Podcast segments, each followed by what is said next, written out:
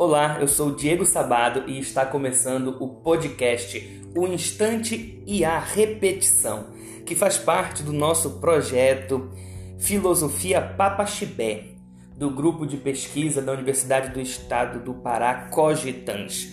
A nossa linha de pesquisa no Cogitans é o FICAR, Filosofia e Interdisciplinaridade na Contemporaneidade, Ação e Reflexão onde o objetivo é a gente pensar exatamente como a filosofia pode fazer parte do nosso dia a dia de uma forma útil. Né? Fala-se muito da utilidade da filosofia, para que serve a filosofia, qual a função da filosofia e o ficar esta linha de pesquisa, este eixo temático dentro do Cogitans, lá na UEPA tem este objetivo. Então, estamos em parceria com o Ficar e o Cogitans, trazendo para vocês aí o projeto Filosofia Papaxibé, aqui no nosso estado do Pará, na nossa cidade de Belém. E este podcast, chamado O Instante e a Repetição, tem este objetivo de trazer as temáticas aí em voga, as temáticas que vão ajudar você, ouvinte, a refletir sobre a filosofia. Neste primeiro, neste primeiro podcast, este primeiro áudio que vocês estão escutando, mais curto que o normal, nosso planejamento é fazer áudios né, de 20 a 30 minutos. Este primeiro áudio mais curto é para explicar o título desta série de, de, de áudios, de podcasts que vocês vão ouvir.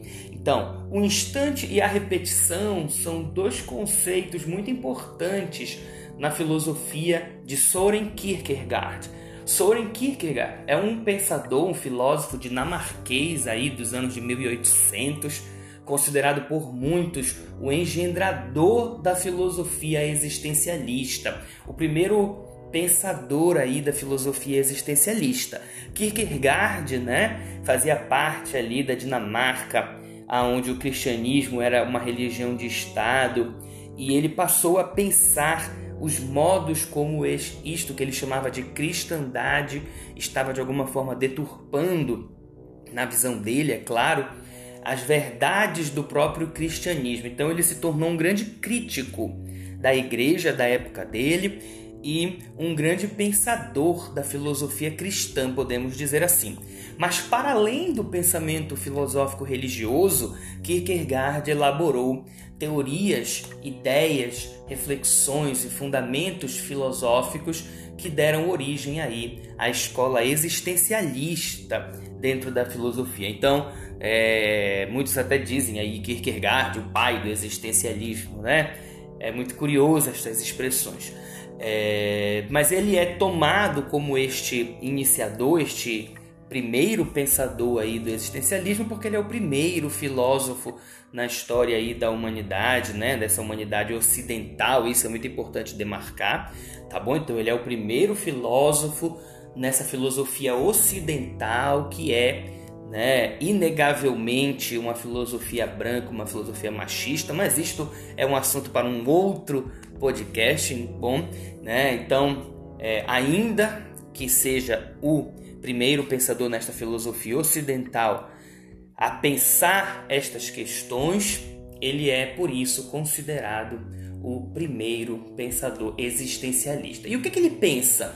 Para ser considerado o primeiro pensador existencialista. Conceitos, por exemplo, como a individualidade. Então, este é um termo muito caro para Kierkegaard. O indivíduo, aquele que conseguiu se distanciar de uma multidão caminhando para um mesmo lugar. Então, os conceitos da obra kierkegaardiana deram origem a duas teses que são muito repetidas, são talvez as teses mais conhecidas de Kierkegaard e talvez vocês já tenham até ouvido falar por aí, mesmo sem o nome do autor, né?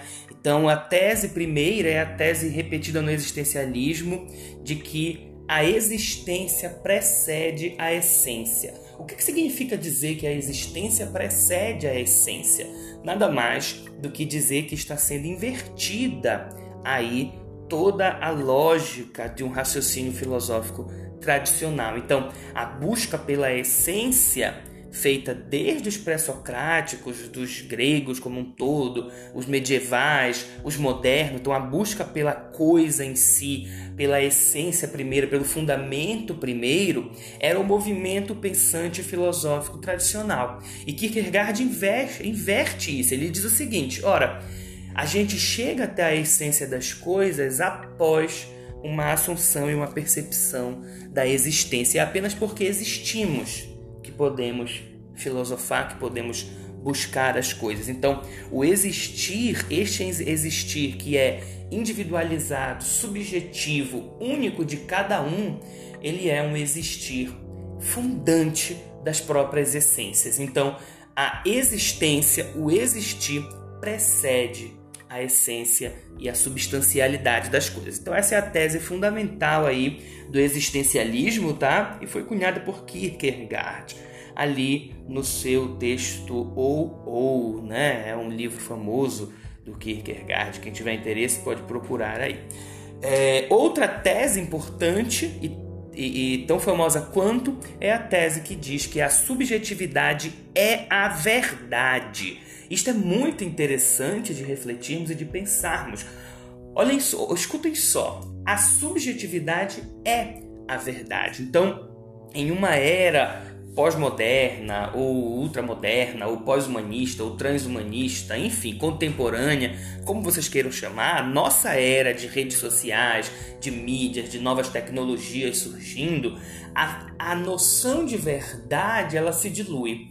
E não é isso mesmo que marca aí a transição da filosofia moderna para a filosofia contemporânea, uma substituição das verdades absolutas pelo chamado ali niilismo, surgido ali na Alemanha, aquele sentimento de nada, aquela sensação de que as verdades todas agora são relativas e eu vou construir a minha própria verdade, temos aí como grande exemplar desta concepção Friedrich Nietzsche, um filósofo alemão é, contemporâneo de Kierkegaard, tá bom? Claro, cada um no seu quadrado, como a gente diz, o Kierkegaard lá na Dinamarca e Nietzsche na Alemanha, mas com pensamentos muito próximos. Por quê? Porque era o pensamento vigente da época, a noção de que nós precisamos encontrar novas verdades, né? construir estas novas verdades. Então, quando Kierkegaard diz que a subjetividade é a verdade, o que ele está dizendo não é nada mais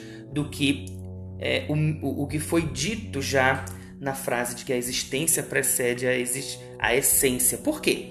Porque é pela subjetividade minha, única, imutável, intransferível, que eu vou conquistar, construir o meu mundo, o mundo que eu percebo, o mundo que eu compreendo. Isto não quer dizer que não existem verdades, não existe o certo ou errado, por exemplo, ou que a moral está fadada ao fracasso. Não é nada disso, tá? Mesmo quando Nietzsche diz que nós devemos transvalorar todos os valores, ele não está dizendo para cada um fazer o que lhe der na telha, né? Não está dizendo quando ele diz que a moral, o bem e o mal são noções construídas ao longo da história da humanidade, ele não está dizendo que isso deve ser jogado fora e que nós devemos viver uma anarquia total dos conceitos, dos sentimentos, das emoções. Não é nada disso, tá? Mas, novamente, este é um assunto para um próximo podcast.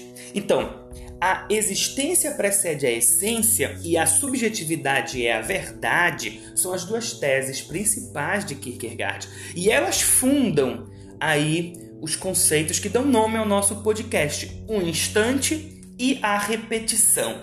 O instante é esta categoria de pensamento kierkegaardiana que demarca exatamente o agora, o aqui agora, o momento presente, essa fugacidade atmosférica, né? Este cenário fugidio que é o agora, que é o momento tal este momento presente que eu vivo, que está ligado com a minha finitude, que é único e que quando mal nos damos conta, num estalar de dedos, já passou. Então, o instante é esta categoria, que é de alguma forma contraposta com a categoria da repetição, pois o repetir-se mostra o movimento. Então, nós temos aqui né, dois grandes elementos de qualquer pensamento dialético. Então a dialética, ela é essa, essa forma de pensar, esta forma de construir logicamente um argumento, por exemplo, muito utilizada desde os pré-socráticos, né, mas é, fundada mesmo como método ali no, no, no, no, por Hegel, por Hegel como o grande último filósofo da modernidade. Claro que Platão já se utilizava do pensamento dialético nos diálogos, quando Sócrates era um personagem, dialogava assim por diante. Mas essa dialética platônica não era tida ali como um método. Então é Hegel que estrutura esta dialética como um método e Marx que posteriormente vai estruturá-la como um método mesmo prático, social, fundando aí o materialismo dialético. Kierkegaard vem numa vereda aonde ele se apropria dessa dialética com o objetivo de criticá-la, de superá-la, né? Uma vez que na visão kierkegaardiana o pensamento ele precisa ser mesmo de cunho bem mais prático. Então, talvez numa visão materialista dialética fosse mais aceita por Kierkegaard, pois nós temos aí esse pé no chão, podemos dizer assim. Mas não, não, é, não é a isso que Kierkegaard direciona suas críticas à dialética, mas sim a dialética hegeliana construída sobre as nuvens, né? Sobre as nuvens, podemos dizer assim, acima das nuvens, intocada e assim por diante. Então, ele traz esses movimentos dialéticos do instante e da repetição para mostrar o movimento. E este movimento Curiosamente para Kierkegaard, ele vai ser ele vai ser guiado, ele vai ser movido, o combustível dele é o que Kierkegaard vai chamar de paixão, né? Este patos, esta paixão que é um, um não é apenas ah, me apaixonei, não é isso, é um sentimento motriz do existir humano. Então esta existência que é única, individual e que acontece no agora, porém com os pés no movimento de repetição. A repetição é o devir, a repetição é o vir a ser, a repetição é aquilo que novamente torna-se, vem, permanece, continua, enquanto o instante é aquilo que está posto e fim. Então, diante deste paradoxo daquilo que é e acaba e não é mais, e aquilo que ainda não é, mas será sempre de novo. Nós temos aí né, a relação humana, por exemplo, da finitude com a infinitude, ou se quisermos, do tempo, que somos nós, com a eternidade. Então, o nome do nosso podcast, O Instante e a Repetição, remete, homenageia, de certa forma, Kierkegaard, que é um filósofo que muito me agrada, eu digo sempre que é o meu filósofo de cabeceira, é, e nos faz pensar né, nos coloca exatamente bem dentro do filosofar como este locus para o acontecer do próprio pensamento, mas de um pensamento que não está sobre as nuvens, e sim abaixo delas, aqui na terra, na cidade, no país, no bairro, na nossa casa, na nossa vida cotidiana, tá? Que é o nosso objetivo, pensar o aqui e agora e todos os desdobramentos deste aqui e agora no fluxo existencial da nossa vida. Esta vida que é devir e vir a ser constante, mas que também é instante, atual, né? factual, o aqui e o agora. Então, eu convido vocês a acompanharem aí a série de podcasts feitas dentro deste projeto Filosofia Papaxibé.